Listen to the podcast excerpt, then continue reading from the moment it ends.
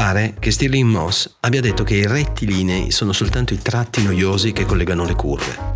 Stirling Moss nella storia della Formula 1 è il pilota che ha vinto il maggior numero di Gran Premi, 16, ed in generale vinse 212 delle 529 gare a cui ha partecipato, e questo senza mai riuscire a vincere un titolo mondiale. Io sono Enrico Fabri e state ascoltando Explain City Sketch, un podcast prodotto da Ad Hoc Voice.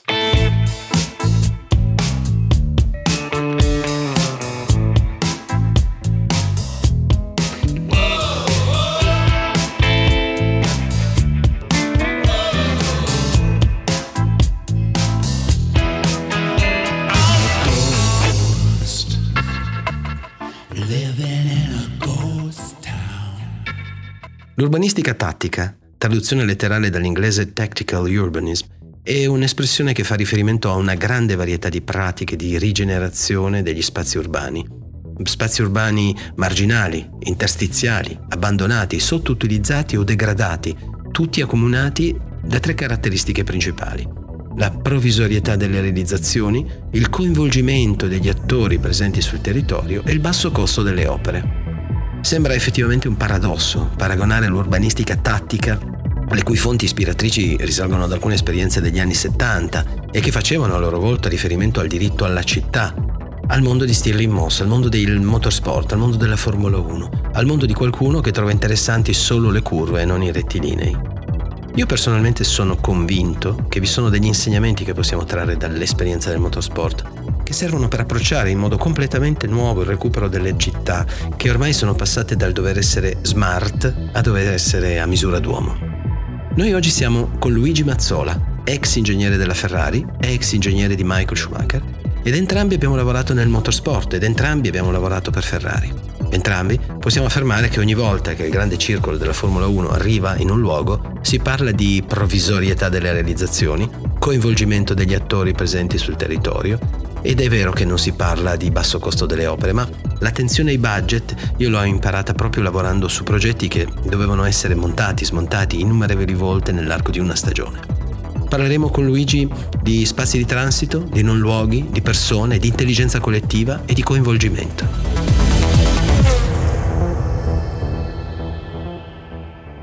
Ciao Luigi, grazie di essere qui con noi. Eh, siamo molto contenti che tu sei venuto, abbiamo fatto una piccola premessa che tu hai ascoltato, raccontiamo e vogliamo raccontare la città, ma vogliamo anche raccontare quali sono le commistioni tra la città e altri mondi, il tuo mondo e quello del motorsport. Raccontaci chi sei e che cosa hai fatto fino ad oggi. Allora, tanto grazie per essere presente qua eh, e cercherò di dare il mio supporto no? per quello che è stata la mia esperienza. Eh, sono stato 22 anni nel mondo della Formula 1 quindi diciamo Ferrari agli inizi della Sauber 92-93 a Inville in Svizzera, eh, mondo in pista, quindi mondo di, di, di, di, viaggi, mondo di conoscenze, di posti di tutti i tipi. Ero a capo di quello che era diciamo la, la, la, la prestazione, l'affidabilità, no? coordinavo la prestazione e l'affidabilità della macchina di Formula 1 da 13 anni ho cambiato e mestiere, ho preso un foglio bianco, ho riscritto la mia storia, eh, quella che do, do, doveva essere poi nel futuro e, e, e, alla fine ho creato un nuovo tipo di mestiere completamente diverso. Mi diverto con le aziende, con le persone, faccio crescere, eh, sono da più di 25 anni coach quando ancora il coaching non era proprio non era cioè, così non, tanto non si sapeva neanche moda, cosa, certo. cosa, fosse adesso sono tutti coach ma va bene lo stesso senza problemi anzi andiamo avanti meglio e porto messaggi alle aziende attraverso testimonianze faccio il testimonio poi sono imprenditore anche di, diciamo, di aziende e, e, quindi porto avanti anche certi concetti okay. nel mondo dell'automotive oppure nel mondo eh, mio personale, in questo attuale. Quindi automotive, automobile, automobile, città, cominciamo a capire che qualcosa in comune abbiamo, ma anche se sì. la storia è comune, visto che entrambi abbiamo sì, lavorato sì, nel campo del motorsport. Senti, una cosa che noi ehm, chiediamo sempre, tu sai che uno degli argomenti a cui teniamo molto è quello di ehm, capire come può essere gestito e come può essere vissuto un non luogo, cioè un punto di transito. Un non luogo per definizione, noi l'abbiamo già detto e scritto più volte, è il luogo di cui tutti noi abbiamo una esperienza, ma noi non abitiamo. No? Qual è il tuo non luogo preferito? Ma um, il non luogo io la vedo in questa maniera, comunque è un, è, è un punto che mi permette di arrivare al luogo, no? cioè io la vedo in questa maniera, cioè, non la vedo come isolata da... è un processo, una strada, è un percorso, quindi il non luogo fa parte di... e non lo vedo oh, negativamente o come un qualche cosa tale per cui mi debba uh, ostacolare né, nella mia essenza, nella mia vita, nel mio essere. Quindi i miei non luoghi nella mia vita del modo sport sono sempre stati no, i pullman eh, con tutta la squadra che ci portava, la macchina che ci portava, eh, l'aeroporto, eh, le sale d'attesa, eh, tutti questi, ma alla fine, alla fine io li ho sempre visti come eh, punti di, in, di interesse, perché in ogni caso uh, o con i colleghi o con il capire, il vedere, l'osservare quello dove ero, quindi eh, quello che mi poteva dare quel luogo, ma anche parlare con le persone che erano presenti in quel luogo, malgrado non fossero appartenenti a, a quello che è il mio mondo, eh, sconosciuti tra virgolette per me è sempre stato no, diciamo, un momento di interesse, non mai visto come un momento di, di no, mamma mia, adesso devo andare all'aeroporto. A me piace andare all'aeroporto. Eh, sì, Quindi il non luogo è, è, è, un, io la vedo come, una,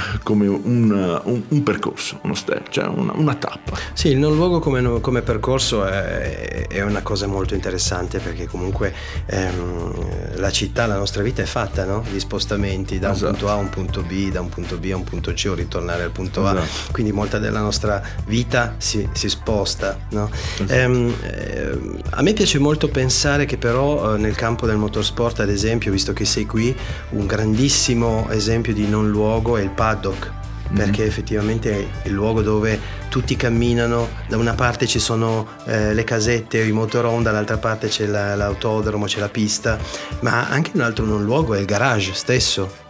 È una cosa che a me interessa tantissimo, tu l'hai appena detto, no? cioè um, il fatto che parli con la gente, cioè, quindi il fatto che molte persone siano costrette a vivere in questo luogo di transito o non luogo, posto di lavoro, eccetera, eccetera, fa sì che si inneschino eh, delle meccaniche tra di loro particolari. E quando devi ottenere un risultato, e non è così semplice, no? Cioè, certo cioè, esiste l'architettura e l'urbanistica partecipata dove prima di io fare un progetto eh, io sento tutti, parlo con tutti, eh, cerco di capire quali sono le vere esigenze per riuscire ad arrivare ad un risultato. Ma penso che sia la stessa cosa per, che è stata per te, cioè tu hai fatto nella stessa maniera il tuo lavoro, immagino. Certamente, diciamo, diciamo che eh, non esiste la persona ah, sola, esiste eh, la persona insieme agli altri e quindi eh, lo stesso parlare, lo stesso coinvolgere, lo stesso condividere eh, tra più persone ti porta a un'apertura mentale che possa darti una soluzione, che possa darti una direzione nettamente più. Ma tu diciamo, potresti dire che il non luogo è un incubatore di intelligenza collettiva? Certamente. Io direi che quasi, cioè, il non luogo, ora eh, tu definisci la, il garage, cioè il box o il paddock non luogo, in realtà lì si fa tutto cioè è lì dove effettivamente fai. Eh, se prendiamo la Formula 1 degli anni 90, eh, la pit lane che la puoi diciamo, diciamo, avvicinare al paddock e dall'altra parte rispetto al, al, al box erano momenti di incontro erano momenti necessari di incontro uh, negli anni 90 non c'era molta diciamo oh, restrizione da parte dei team di stare da soli. Eh, quindi piloti, ingegneri, sia nel paddock che nella pit lane si ritrovavano dopo le qualifiche, dopo le prove, quando c'era un momento di relax, a discutere, a parlare. Ognuno diceva le sue per quello che poteva dire o per quello che effettivamente... Tu parli della stessa squadra, non no, parli no, anche di, di, tutte le squadre. Di tutte le squadre. Quindi è ancora una cosa più allargata. Ah, molto, cioè tutti i team. Quindi eh, erano lo stesso tipo, il, il, eh, eh, questo valeva anche per i meccanici meccanici, valeva non solo a livello tecnici e piloti di cui io facevo parte, ma anche a livello meccanici. Quindi il non luogo um, diventa, diventa, un qualche cosa che poi è, è, non voglio dire luogo, ma è un momento di condivisione. Uh, l'intelligenza collettiva, che è quella capacità uh, da parte degli esseri umani di quello di ricavare da un team qualcosa di maggiore rispetto a quello che è il singolo, è, è, e fa parte, deve far parte di un'architettura, deve far parte di un processo che porti... Progettuale. Esatto, cioè, che porti insieme le persone, perché tenerle, tenerle separate vuol dire mantenere il mondo flat. Eh. E, e, e, questo noi non abbiamo bisogno di un mondo flat, sì, perché c'è. il passato è già conosciuto e quindi tu devi andare avanti. Sì, sì infatti c'è un vecchio, una vecchia frase che ho letto da qualche parte che dice che in una stanza dove ci sono cinque persone l'elemento più intelligente è la stanza. Esatto perché sono le cinque persone assieme che ognuno mette qualcosa. Siamo qua, esatto, siamo in cinque esatto. e ognuno ha una sua particolarità. Senza uno di noi, probabilmente quello che stiamo facendo adesso non avrebbe lo stesso senso, no? Esatto, ecco, quante difficoltà trovi tu a... Um, allora io non ho molto, come dire, eh, interesse a raccontare quello che ho fatto io, però è vero che è un esempio. Quando abbiamo progettato il garage, eh, una delle cose che era piaciuta a, a Stefano Domenicali era eh, che avevo eh, disegnato o comunque prodotto un garage in scala 1 a 1, dove tutti potevano arrivare, dire la propria e capire, mh, mm, a provarci, no? c'era mm, l'isola tecnica, benissima, te la firmo, la postazione pilota, benissimo, ci va bene così, oppure modificala che non ci piace. Mm-hmm. Um, non è stato facile mettere d'accordo tutti perché ognuno voleva dire la propria, certo. ovviamente. Il più grosso dei miei problemi quando si parla di intelligenza collettiva, cioè di spremere l'intelligenza collettiva, è proprio quella di prendere il meglio di quello che ti viene detto, perché poi c'è sempre qualcuno che deve fare il sunto, no? Cioè, mm-hmm. è vero che tutti portano il proprio, però come e, e, e, come si riesce a fare il sunto, come si riesce ad ottenere un buon risultato eh, per far sì che ognuno che ha portato il proprio non venga sprecato. Io questo lo trovo particolarmente difficile. Ma questo valeva anche per noi, no? Cioè, è chiaro che il goal era rendere la macchina più veloce ed è chiaro che ci sono tanti aspetti che possono rendere la macchina più veloce, dalla, da, dalla power unit, dall'aerodinamica, dall'utilizzo delle gomme, dal bilancio della macchina, quindi tante persone intorno a un tavolo. Ora, um, tutte queste sono interconnesse, perché se tu tocchi qualcosa della power unit e chiaramente eh, va a finire anche su quello che è il bilancio della macchina. Quindi mh, mm, sta, nella, uh, sta, nella, bontà di chi poi deve tirar fuori eh, una, un riassunto di tutto questo, di avere una visione generale di quello che è effettivamente il goal finale che si vuole raggiungere e anche delle varie, no, delle varie esigenze, necessità o potenzialità dei vari componenti no, che formano il, il team. E, e, ehm, e a quel punto è l'intuizione a quel punto è proprio l'aspetto intuitivo di quello che può nascere da una consapevolezza conscia, che qualcuno ti dice qualche cosa. Eh, è questo quello che poi alla fine, secondo me, l'intelligenza collettiva deve, deve dare. Eh, ti deve mettere su un tavolo una consapevolezza conscia di quello che sono le competenze e le necessità, ma poi alla fine serve l'intuizione per tirar fuori quello che è il prodotto finale, perché lì io vedo sempre questo la, la, uh, la, l'intelligenza con, uh, collettiva per certi aspetti può essere uh, diciamo messa nello stesso livello della concrescenza okay. nell'ambito naturale quindi c'hai due elementi che si mettono insieme, prima sono A, poi sono B, poi diventano qualcosa che non sono né più A né più B e via. Ecco, chi è che le mette insieme e poi alla fine eh, per diventare un qualche cosa che non è la somma, è un qualcosa di diverso, è, è la vita e quindi è l'inconscio e quindi l'intuizione. Sì, sì, quello che si dice è che noi siamo la somma delle persone che conosciamo, no? cioè, quindi mm-hmm. la nostra intenzione è di capire come facciamo esplodere questa media tra le persone o tra le idee, no? Mm-hmm. noi siamo la media delle idee che abbiamo. Eh, quello che mi interessa è capire proprio, tu adesso lei ha accennato ehm, chi è che fa il sunto. Quindi al di là di questo c'è l'ingegneria collettiva c'è un ingegno collettivo, c'è un'idea collettiva, ma ci deve essere la necessità da parte di qualcuno di fare un sunto, di, di riuscire a mettere insieme e poi ottenere l'approvazione del gruppo. Certo. Oppure un altro aspetto che mi, fai, mi hai fatto venire in mente, cioè se io devo partire con un preciso pro- progetto, un preciso percorso da proporre alla comunità. La comunità da sola riesce a, a darsi un obiettivo, secondo te? Proviamo, proviamo, a traslare il nostro ragionamento su un quartiere di una città. Eh, immaginiamoci, facciamo questo gioco, no? stiamo sì. in un quartiere eh, molto bello di Milano piuttosto che di Lisbona, non ci interessa in che punto d'Europa. Eh, sappiamo che questo posto è um, obiettivo del, diciamo, del, mondo finanziario perché è particolarmente bello, però ci sono anche molti locali, sono, c'è una panetteria, eh, c'è un negozio, un bar, una pasticceria e c'è una ferramenta addirittura. È chiaro che la prima cosa che il mondo finanziario vorrebbe chiudere la ferramenta, però se noi chiudiamo la ferramenta andiamo a togliere veramente tanto di quello che è l'atmosfera completa. Mm-hmm. Dico ferramenta potrebbe essere anche un altro tipo di negozio più prosaico, no? cioè una latteria, chi, non okay. lo so. Um, ecco, questo è il problema. Prendiamo tutte le persone che abitano in questo, uh, in, in questo quartiere. Qual è il progetto che noi dobbiamo proporre loro? Cioè, nel senso, qual è il vero progetto che potrebbe, eh, come dire, essere accettato da un ipotetico finanziatore che vuole mettere dei soldi, eh, vuole, vuole mm-hmm. alla fine poi anche guadagnarci in questo, questa attività urbanistica e, e, e invece le necessità vere che noi sappiamo essere quelle del futuro, perché ci sono le necessità, come dire, c'è la possibilità di un guadagno immediato sì. da parte dell'investitore, togliendo e chiudendo certi negozi, e, ehm, e, c'è invece la possibilità che questo quartiere diventi forte, diventi bello, diventi piacevole anche nel futuro, però ci vuole, come dire, un atteggiamento a lungo termine.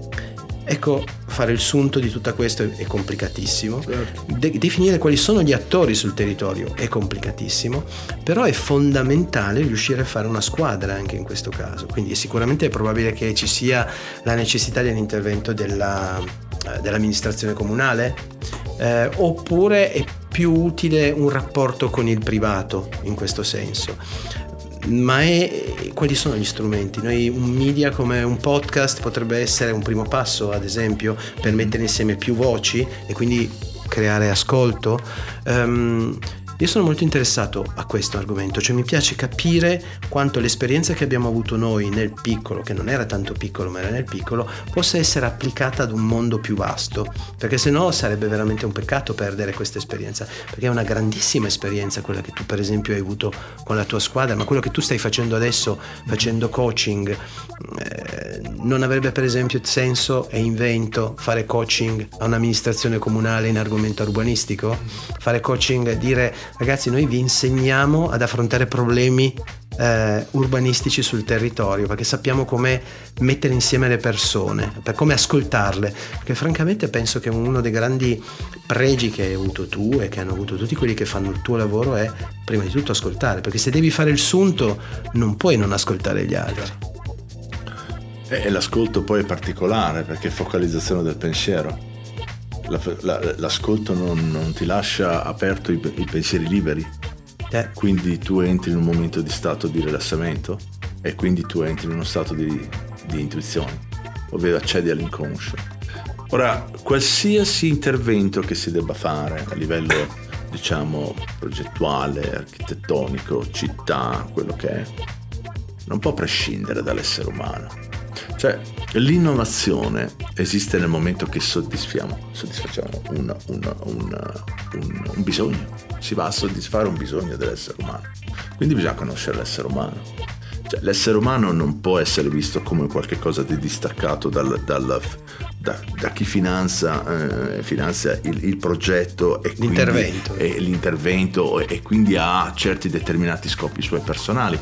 Um, lì dentro ci metti degli esseri umani. L'essere umano oh, è caratterizzato da tre aspetti che lo contraddistingue da qualsiasi eh, macchina, palazzo, robo, computer.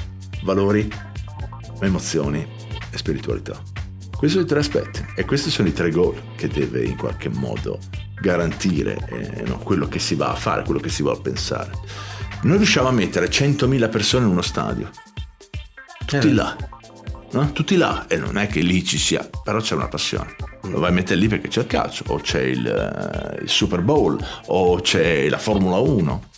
E quindi un elemento trainante sono le emozioni. Ok? Che rispecchiano poi i valori delle persone. Quindi in, come fai a fare a meno di tutto ciò? Cos'è che può emozionare? Cos'è che può rendere diciamo, mm, dare passione a delle persone a, a, a, vivere in un certo contesto architettonico di città. Ecco, questo è quello che deve andare a vedere chi effettivamente eh, progetta. Se noi andiamo a prendere il telefonino, no? l'iPhone, cioè quando è stato inventato, quando è stato creato, che era un telefono, poi dopo qualcuno ha avuto l'idea di fare qualcosa ma lì è andata a prendere effettivamente un bisogno delle persone, ok? È andato, è andata a, magari, ma, ma neanche, cioè è, è, un qualcosa che si è sviluppato no? in, in, maniera, in, maniera, esponenziale pur non sapendo che si sarebbe arrivate lì, così certo. come la foto digitale rispetto alla foto analogica, no? Quindi cioè, quando è venuto fuori magari c'era anche un, un, certo ostacolo, ma poi ha aperto un mondo, no? Quindi ecco, eh, si va ad soddisfare quelle che sono le esigenze delle persone, che quindi di esseri umani, al centro di qualsiasi attività che possa essere finanziaria, progettuale, architettonica, ci deve essere, sempre essere l'essere umano, sì, che ha quelle tre, quelle tre caratteristiche. Le tre, le tre, caratteristiche che hai detto, sì, è vero. La spiritualità è quella che mm, secondo me è quella più importante, cioè quella che cerca la bellezza, cerca... Um, eh, come dire, la felicità, no? Cioè, certo. nel senso che effettivamente poi eh, il fine di tutto è quello, cioè io, voglio essere, io voglio essere, contento, voglio esatto. star bene in un posto. Esatto. Eh, I valori sì, sono importantissimi, fondamentali, ehm, però la spiritualità è una cosa che non è così semplice perché non siamo così tanto abituati tutti a parlarne, mm-hmm. e, e, ma più che altro a riconoscerla secondo me, no? Mm-hmm. Cioè nel senso che la spiritualità forse ci vergogniamo persino di dire ah, a me piacerebbe che questa città fosse semplicemente bella o che questo posto fosse essenzialmente bello. Tutti pensiamo che una cosa debba sempre funzionare sempre molto bene, senza pensare che magari se prima è bella poi funziona anche meglio. No? Non la so. spiritualità io la vedo anche come. A proposito di spiritualità, vuoi un caffè? No, um, a posto così? Acqua? Posto così. Niente, sei felice? Acqua sì, ah, acqua, sì, sì, sì, sì, acqua sì, la prendo volentieri. E, um, la spiritualità la vedo sempre come un qualche cosa che io uh, l'associo in maniera materiale, in maniera, cioè faccio diventare uno spirito materia, no? Mm. Uh, alla capacità di vivere il presente.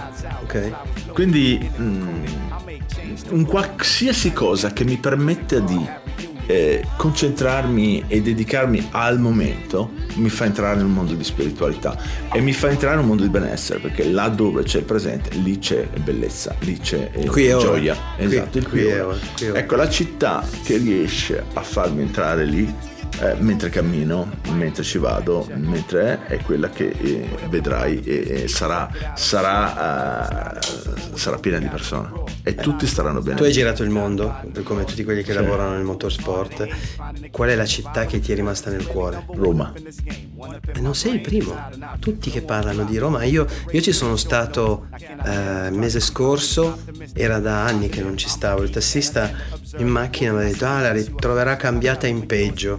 Il tassista che poi mi ha accompagnato all'aeroporto ha detto: Ma vero che è migliorata? Quindi i punti di vista sono. Però veramente fenomenale. Io non, dentro Roma, dentro il, la grandezza di Roma, ci stanno non so quante città italiane. Quindi è vastissima, è enorme. E perché ti piace Roma? Mi piace Roma perché. perché mm, è, è hai sempre da scoprire, hai sempre da vedere, non, non, non hai mai cioè dovunque tu ti giri e, e, vai trovi sempre qualche cosa relativo a tutto ciò che effettivamente di grande un essere umano l'essere umano ha fatto e vedi la, la potenza dell'essere umano li vedi quello che è riuscito a fare migliaia di anni fa e che magari ancora adesso non riusciamo a fare o, o lo facciamo peggio no? è, quello, cioè quindi malgrado una tecnologia che sia no, avanzata, arrivata a dei livelli, quelli massimi, quelli attuali, qualcuno all'epoca l'aveva già fatto o ha fatto qualche cosa di similare. E questo per me mi affascina, perché vuol dire che non c'è il tempo è aspaziale e atemporale. Sì, e non è la prima volta che tu parli di cose aspaziali. Eh, eh. Io mi ricordo durante la pandemia, quando avevamo fatto quel un paio di, di telefonate lunghissime, eh. che eh, giocavamo a, a, pensare al garage del futuro. Esatto. E tu mi avevi detto, ma secondo me il garage del futuro sarà costituito da molto più spazio, molta meno gente, molto poco spazio, comunque la gente non sarà più tutta presente. La spazialità, forse è la prima volta che me ne avevi parlato. Mm-hmm. Sì, perché alla fine alla fine mettere insieme le persone non in un luogo spaziale per me è, è qualcosa che mi stima, qualcosa che effettivamente mi prende, nel senso che lo vedo come essere futuro. Quindi mm, Roma mi dà quella... quella, uh, quella, quella... Scusa, eh, cerco di capire meglio perché eh, secondo me è un, è un aspetto interessante questo qua. Um, a spazialità significa senza spazio. Dico bene? Vuol dire che la privativa spazio. tolgo spazio. Ah, Vuol dire che oh, qui, là, su, giù è uguale. È uguale. Come secondo te Roma è a spaziale? È a spaziale perché... Eh perché tu hai i, tutto, tutto ovunque. Cioè, hai, hai situazioni dove eh, sì, ok, tu lì c'è il Colosseo, sì, lì c'è l'altare della patria, lì sì c'è, poi vai in un hotel e sotto c'è l'acquedotto. E che l'acquedotto poi è là, cioè è anche fuori, no? no cioè è tutto, e, e quindi te lo ritrovi, trovi tutto in, d- dappertutto in questo senso che io dico, cioè non c'è solo il monumento, ma poi sotto c'hai i, quando scavano, quando fanno, quando fanno la nuova metro, quando fanno questo, vanno a trovare situazioni tale per cui eh, ti ritrovi lì quello che tu hai visto, hai già notato, al, eh, al Circo Massimo, oppure eh, al di fuori della periferia. Ecco, allora è questo quello che, è quello che, no? cioè, è questo quello che mi piace. Sembra un qualche cosa dove c'è tutto nel, nel non tutto. Quindi ecco, Roma problema è, enorme da questo punto di vista. È temporale perché, atemporale perché, perché è, è, è attuale eh, come funzionalità rispetto a quello che no, era due anni Sì, sono in tanti a dire che Roma è la più bella città del mondo. Mm, una volta io quando sentivo questa frase dicevo, vabbè è banale dire che la Roma è la città più bella del mondo, però eh, Roma mette insieme sia dal punto di vista della progettazione urbana, sia delle, dei monumenti che ci sono di ogni momento storico eh, italiano e anche europeo se vuoi mondiale, eccetera, eccetera, sia le infrastrutture perché effettivamente adesso tu parlavi di acquedotto ma una delle grandi forze eh, del, della Roma classica è proprio l'aver inventato no? l'infrastruttura che mette in collegamento la strada piuttosto che gli acquedotti piuttosto che altri sistemi quindi in questo senso però la, il fatto che queste infrastrutture siano così tanto vaste così tanto sviluppate fa sì che tu le ritrovi un po' ovunque nella città e quindi ehm, è un messaggio continuo, no? cioè, quindi il non luogo romano, se vai a vedere, che esatto. sia l'acquedotto sia la strada, esisteva, quindi ci sta. Ma quando invece si parla di aspazialità oggi, mm-hmm. eh, non, non, si parla secondo te eh, che è meglio fare un Teams piuttosto che una riunione di persona, cioè il valore del fatto di incontrarsi, di parlarsi, di guardarsi negli occhi è, è, è importante ancora. Certo. Quindi come gestiamo questo spazio, questo, questo, nostro vecchio progetto del garage del futuro ehm, dove le persone potranno lavorare molto di più dalla sede mentre la squadra che gira il mondo gira il mondo quindi magari non lo so io la telemetria potrà essere fissa da qualche parte mentre gli altri fanno i gran premi mm-hmm. ecco um, questo presuppone che gli spazi da progettare saranno diversi perché la tecnologia ti viene incontro sì. Uno dei problemi che vedo è che questa squadra che lavora al centro di costruzione, che potrebbe essere eh, per la Sauber in Svizzera piuttosto che sì. a Maranello per la Ferrari, eh, è comunque distaccata dalla squadra. Sì. Si pone il problema no, quindi del fatto che io devo lavorare insieme nonostante siamo distanti. È sufficiente un team per fare una squadra. Oggi, stamattina abbiamo fatto una riunione e, e una signora che è venuta a fare la riunione con noi ha detto ah sì, vediamoci di persona perché su Teams ci si parla sempre addosso e io non riesco mai a capire niente. No? Mm-hmm. Ecco, questo è un altro aspetto. Quando io faccio intelligenza collettiva, cioè voglio diventare incubatore di intelligenza collettiva, sì, sì. perché sto progettando, devo saper gestire anche le, le assenze, la spazialità. Questo non è facile. No, no, certamente. diciamo che nel contesto, nel contesto di gestione di riunioni aziendali Uh, la, vedo, la vedo, diciamo, eh, entriamo nello specifico, cioè entriamo in un, qualche, in un settore no, che, che, che, è una nicchia, un, una piccola cosa in una, in una struttura architettonica di, di, di, di città. Uh, alla fine quello che deve essere sempre garantito è il rapporto umano non può esserci efficienza se non c'è eh, e quindi anche eccellenza se non c'è un rapporto umano. Il rapporto umano, come si diceva, guardiamoci negli occhi. Guardarsi negli occhi vuol dire comunicare, mm. vuol dire comunicazione verbale e non verbale, paraverbale, quindi vuol dire comunicare attraverso parole attraverso emozioni. La comunicazione più importante probabilmente, eh, cioè non più importante, la comunicazione importante più delle parole sono le emozioni. Ancora una volta la comunicazione spirituale è ancora più importante di quella emozionale e di quella delle Quando parli di, spirituali, di comunicazione spirituale... Essere totalmente nel presente. Quindi non parli di empatia, non parli di empatia, no. no io voglio solo che tu sei presente con me in questo momento. Esatto, quindi totalmente dedicato a quel momento. Questa è la, la comunicazione spirituale. Uh, faccio un esempio banale. Uh, prendiamo una orchestra, centro orchestrali che stanno suonando in quel momento, da, dopo le prime note, che magari anche il direttore d'orchestra dà una mano, no, dopo le prime note tutti entrano in quel momento. In quel momento loro sono tutti connessi e quindi cominciano a suonare esattamente laddove devono suonare, che non è la loro competenza, solo la loro competenza che gestisce tutto questo, ma il fatto che vivendo totalmente presente entrano in un mondo d'inconscio che fa connettere le persone. Quindi questo, questo per me è un concetto di spiritualità. Spiritualità è tutto ciò che è elevato rispetto al conscio. Quindi la comunicazione deve essere essere quella. Ora, se io riesco a, a, a, creare dei sistemi attraverso la tecnologia che mi portano lì, uh, beh, che io sia presente o che non sia presente è esattamente la stessa cosa. Quindi non mi cambia niente. Ora, è più difficile per il partecipante essere presente al 100% probabilmente perché se io sono con te, davanti a te e sono come dire all'interno della tua sfera del discorso, del tuo pensiero eccetera. Certamente, se sono a casa mia davanti a un computer magari ho sette cose che mi distraggono. Ok, è quello, quello che eh, diciamo deve essere eh, diciamo, allenato. No? Mm. Io sono sempre innamorato di questo, no? de- del metaverso. Il metaverso per me è un qualche cosa che va in quella direzione, per questo che io io mi piace quel concetto. Quindi riuscire a creare uno spazio quindi per questo è spaziale, lo creo dove voglio, quindi lo posso creare sul mare, così come in montagna, così come in città, eh, uno spazio dove eh, dentro in quello spazio ci sono delle persone. E se la tecnologia mi permetterà, man mano che va avanti, di non avere degli avatar, ma avere effettivamente la mia figura e i miei occhi che si muovono e il, miei, il mio aspetto che si muove, il mio parlare e quindi cioè, verbale non in questo caso non verbale, paraverbale, è chiaro che se io sono oh, a New York, ma quel posto è eh, nelle Hawaii, e poi ci connettiamo tutti insieme perché siamo diciamo in posti diversi ma siamo totalmente in quel momento in quel posto beh allora lì ho creato quello che effettivamente dovrà essere il futuro. Quindi non li ho tirate via le persone. Non sono fisicamente per- eh, insieme, ma sono tecnologicamente, fisicamente presenti.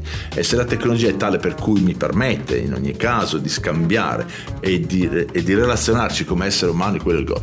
Il gol è quello lì, a livello, diciamo, a livello mh, mm, di, di, di, di azienda, a livello di qualsiasi situazione. È chiaro che eh, se vai a fare una partita di pallone o vai a fare un gran premio, le macchine devono essere lì, i piloti devono essere lì, quindi non è che si possa generalizzare tutta questa situazione. Però ancora una volta la partita di pallone è lì e in quel momento sono concentrati a fare la partita di pallone. Uh, la riunione deve essere tale per cui le persone, anche se sono dislocate, devono essere lì e allora a quel punto raggiungo il gol. Leggevo eh, che um, eh, adesso me l'hai fatto venire in mente parlando del metaverso e, e dell'aspetto gaming, no? Mm-hmm. Eh, fondamentalmente forse, forse, eh, questo aspetto del gioco può sì. eh, solleticare no? il bambino che in noi, quindi anche la spiritualità se vuoi. Sì. Leggevo che um, uno delle, mm, eh, dei giochi più interessanti, più venduti negli ultimi anni, non è un gioco, ma è la uh, riproduzione realistica di come funziona l'aeroporto di Hong Kong. Le persone mm-hmm. comprano questo programma, perché non posso chiamarlo gioco, e ognuno si piglia il proprio ruolo, cioè io divento quello che gestisce i bagagli, io sono quello che gestisce mh, i soccorsi in pista, sì. eh, che ne so, qualsiasi altra cosa. E la gente si appassiona al numero, al numero di bagagli persi. Ed è una, come dire, un modo di usare il tempo se vuoi giocando, facendo finta di non giocare, ma in quel momento lì stanno facendo una simulazione di gestione certo. di uno spazio che è un non luogo, perché l'aeroporto di Hong Kong è un non luogo, ma lo stanno facendo da remoto e lo stanno facendo però con altissima professionalità perché questo, tra virgolette, certo. gioco è, è, una simulazione certo. iperrealistica, no?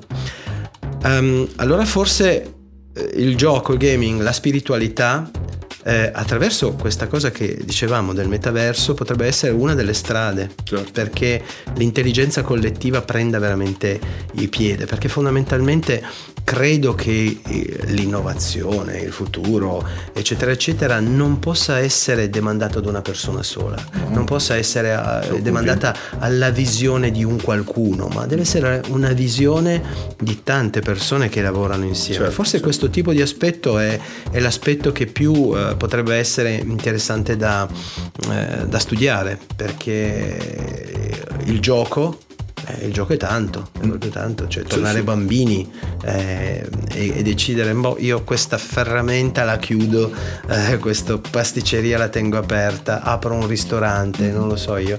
Ecco, questo potrebbe essere veramente interessante. Giochi di, di quartiere per creare davvero la misura d'uomo, no? Sì, sì, In sì, questo sì, senso qua. Questo potrebbe essere interessante. Certamente, certamente, L'aspetto del metaverso era una cosa a cui francamente mm, non posso dire di non averlo pensato perché comunque tutti ne stiamo leggendo, no? Eh, da quando Facebook è cambiata in meta è diventata un argomento, è un argomento, è un esatto. argomento che tutti conosciamo bene. Um, in un corso tuo di coaching quando, cioè, adesso io non so, francamente non, non, non, non, che non ne abbia mai avuto bisogno, probabilmente ne avrei tanto bisogno, no? ma, ma um, qual è la problematica che esce? Cioè questo aspetto qua del, del gioco è interessante, tu lo usi? Lo usi con, con, queste persone con cui lavori? No, ancora no, perché ancora non è a livelli tali per cui. Okay. Cioè qui ancora la tecnologia non sta supportando l'essere umano, che è il vero gol, no? La tecnologia deve essere da supporto all'essere umano. In questo caso um, ancora non ho eh, gli strumenti per poter fare in metaverso una sessione di coaching. Quindi in una sessione di coaching si entra dentro a, a, a, diciamo all'essere della persona okay. e quindi hai bisogno di tutto ciò che è la comunicazione e di tutto ciò che è il rapporto che si viene a creare, quindi devi entrare in sintonizzazione con la persona e quindi allo stato attuale la tecnologia non ti permette di entrare eh, a distanza quando lo permetterà sarà straordinario, aprirà un mondo. Ah, sì. Aprirà un mondo, perché aprirà un mondo tale per cui io posso fare una sessione di coaching con uno che è a New York o che uno che è in Alaska e, e, e questo e questo va solo che a beneficio di quello che poi è, può essere per, per, per per, per, per tutto il tempo. Ma di per, sé, di per, sé, mi viene da dire che il lavoro di gruppo, il lavoro eh, che hai sempre fatto con il, con il, tuo team è sempre stato quello del coaching. Cioè, Senza dubbio, dai piloti alla, ai meccanici e ai... Non è, di per sé è vero sono che... 25 anni che sono coach, cioè, tanti anni, ma il coach eh, non è che sono diventato perché devo fare professione coach. Il coach lo sono diventato perché ho, ho, ho notato in me la incapacità di saper far fare mentre mi dicevano che sapevo fare, cioè ero bravo come ingegnere e tutto, ma come far fare è difficile perché poi... Ah no, è complicatissimo, complicatissimo, A quel punto mi servivano delle nozioni per qualcuno oh, mi ha detto guarda che gli skill uh, che il coach deve avere per fare la sua uh, professione possono essere molto interessanti e importanti per te per essere efficiente nel far fare.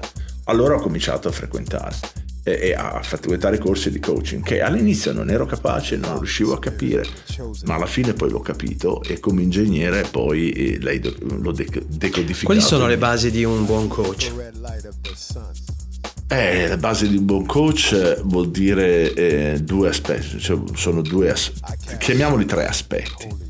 Uh, entrare in sintonizzazione con la persona, quindi entrare, entrare in, in inglese si dice rapport, entrare totalmente eh, essere accettato, perché ci, perché ci, possa essere comprensione, eh, fiducia, eh, stima, no? in modo tale da... E poi gli altri due skill importanti sono saper ascoltare e saper fare domande. Ora, eh, di nuovo, torniamo lì. Saper ascoltare ti viene sempre presente. Le domande sono intuizioni. Certo. Te le puoi preparare a casa. Sono intuizioni rispetto a quello che ti sta dicendo la persona. Quindi la necessità, la condizione necessaria per essere un buon coach è la capacità per quelle due ore, un'ora e mezza, due ore e mezza, quello che è, di vivere totalmente quel momento non hai distrazioni, tu, tu, non sai dove sei, chi sei o che cosa stai facendo, sei totalmente dedicato alla persona.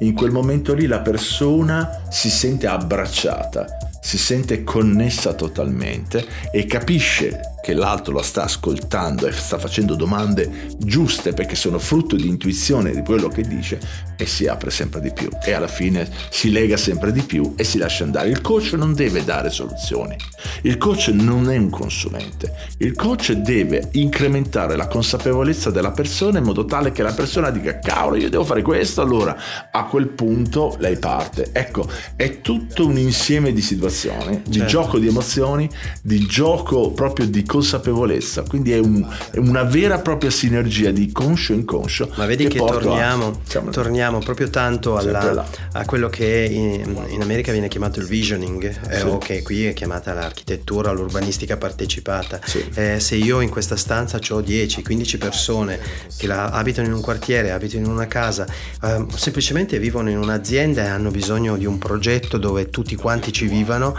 c'è bisogno di quello che hai appena detto te cioè il progettista non deve fare altro, secondo me, eh, sì. non può arrivare con un'idea prestabilita, non, no. può, non, può, arrivare con un progetto, benché abbia preso le misure, benché abbia visto le cose, deve semplicemente ascoltare, deve portare le persone ad una soluzione, perché la soluzione poi deve essere quella loro, cioè certo. puoi, eh, tu devi certo. essere come dire un facilitatore di, di progetto, sì, cioè, sì, non che io voglia dire che non devi essere creativo per carità, cioè la creatività è fondamentale. Sei un accrescitore di consapevolezza. Un accrescitore di creatività se vuoi anche.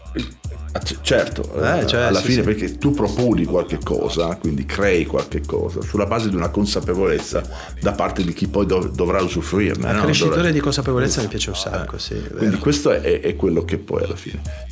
Dovessimo fare un, uh, un progetto di un box uh, di Formula 1. Il garage dove, del futuro. Il garage del futuro. Uh, eh, certamente il metaverso è, è la soluzione finale finale per quello che ci può dare adesso. Scusami, eh, solo per capire, quando parli di soluzioni metaverso è soluzione progettuale, cioè per gestire il progetto, no? Perché il garage poi dovrà essere reale, reale cioè la macchina è, è, ancora su ruote, no? È, è, questo il discorso, è sempre un... Uh, diciamo, facciamo diversi esempi, diverse mm-hmm. metafore. Ok. Il pilota mentre va al limite non pensa, è totalmente sul presente. Quindi chi guida la macchina è l'inconscio, non è il conscio. Okay. Ma nel momento che è rettilineo è nel conscio. Quindi il momento che? È in rettilineo. Ok. Lui Quelli fa, che non piacevano a Sterling Moss. Esatto, eh. esatto. È per quello che non piacevano. Eh. Perché un pilota vuole stare nel non limite, vuole stare laddove c'è l'inconscio, perché lì c'è il, la gioia. Eh. Ok? Quindi, mentre il, il rettilineo ti porta a, a, pensare, perché sei fuori dal pericolo, tra virgolette. Okay. Quindi il, il, l'attività di un pilota è sempre un'attività sinergica tra conscio e inconscio. L'inconscio è laddove c'è il, non limite, è laddove fai la prestazione, è laddove devi andare forte, è laddove vuole stare, perché lì fa la differenza. Qualsiasi situazione è sempre una sinergia tra conscio e inconscio. Sempre, no? Per quello che noi possiamo fare. È chiaro che se andiamo a tradurlo questo in materia, è chiaro che il, lo spazio, il box, no? la progettualità deve essere un'associazione di queste due cose. Non puoi farne a meno del box dove c'è la macchina, così come dove le macchine che sono in pista. Quindi quello ci deve essere, così non puoi fare a meno che intorno alla macchina ci siano i meccanici e i tecnici, ok? Ma tutto, questo è, diciamo, la necessità, chiamiamolo conscia. Ma poi c'è tutta una situazione di persone che non possono stare tutte là dentro, ok? Quindi c'è il, il, il pit wall No, cioè quelli che sono sul muretto, poi c'è il remote garage, cioè quelli che sono a Maranello, cioè in caso sì. di Ferrari, e poi magari c'è qualcuno che è a casa, ok? Quindi tutta una varie situazioni.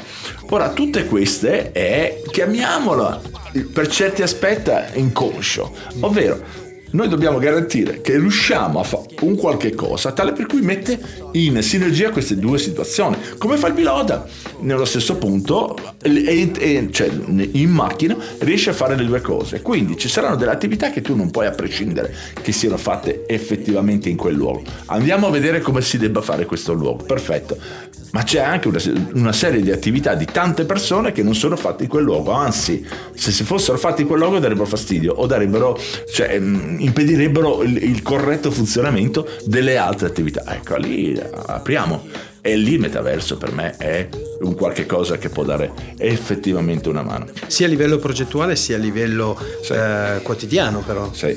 Okay. Sì, sì, sì, sì, sì. Quindi eh, eh, allora a quel punto, a quel punto andiamo veramente eh, diciamo, a definire un qualche cosa che possa essere eh, tecnologia che supporta l'essere umano, che deve essere sempre questo. Per esempio, io um, sto portando avanti un concetto, una, una nuova diciamo, idea, che è quella della, uh, è quella della, uh, della guida autonoma. No? Uh, e qui entriamo nel mondo dei robot. Okay? Quando durante la pandemia c'era spazio per poter pensare. Mi ero scritto da qualche parte, prima o poi parleremo di intelligenza artificiale. Eh, e, lì, eh, lì, lì ho cominciato a pensare, ma porca miseria, ma tutte queste case automobilistiche che vanno nella direzione di mettere nel brand la guida autonoma, quindi un robottino che guida la macchina, un software che guida la macchina. Allora non guido più io, ma guida la macchina. E eh, non mi piace perché se poi vado a vedere adesso le pubblicità che fanno le case automobilistiche, dico io ti do il mezzo e tu avrai il piacere, l'emozione di guidare la macchina. Eh, eh, allora se tu adesso mi dai la guida autonoma, cioè io il mio piacere dov'è?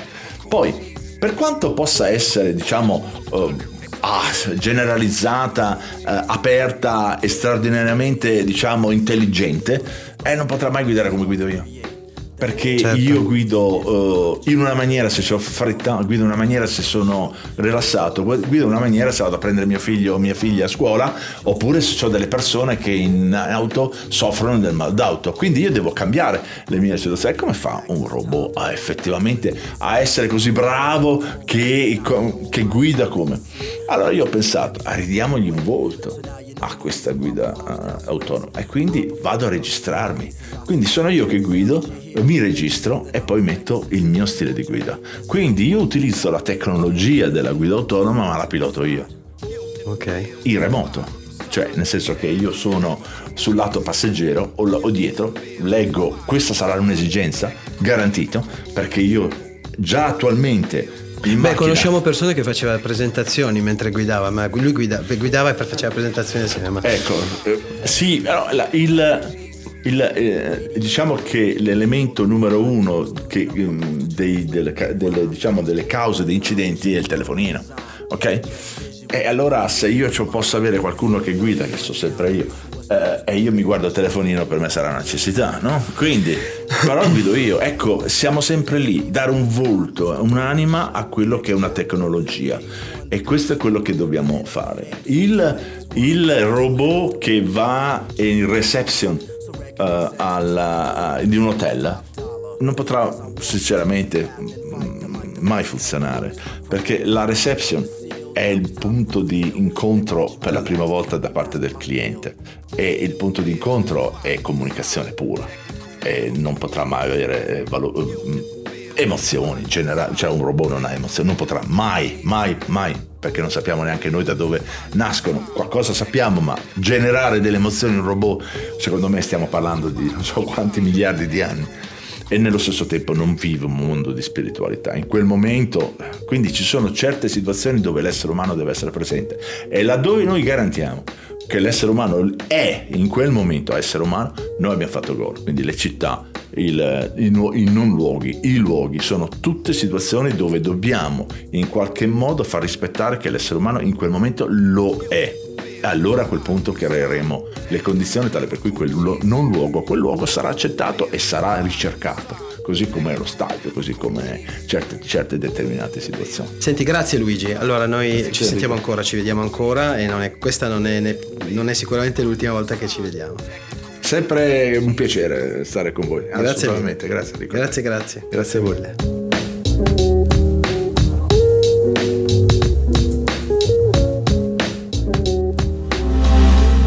Explain City Sketch è un podcast prodotto da Ad Hoc Voice, scritto e letto da Enrico Fabbri. Il sound design e la post-produzione sono a cura di Gianfranco Martorella. Per le vostre segnalazioni o commenti la nostra mail storie-adocvoice.com. Le fonti sono segnalate in sinossi.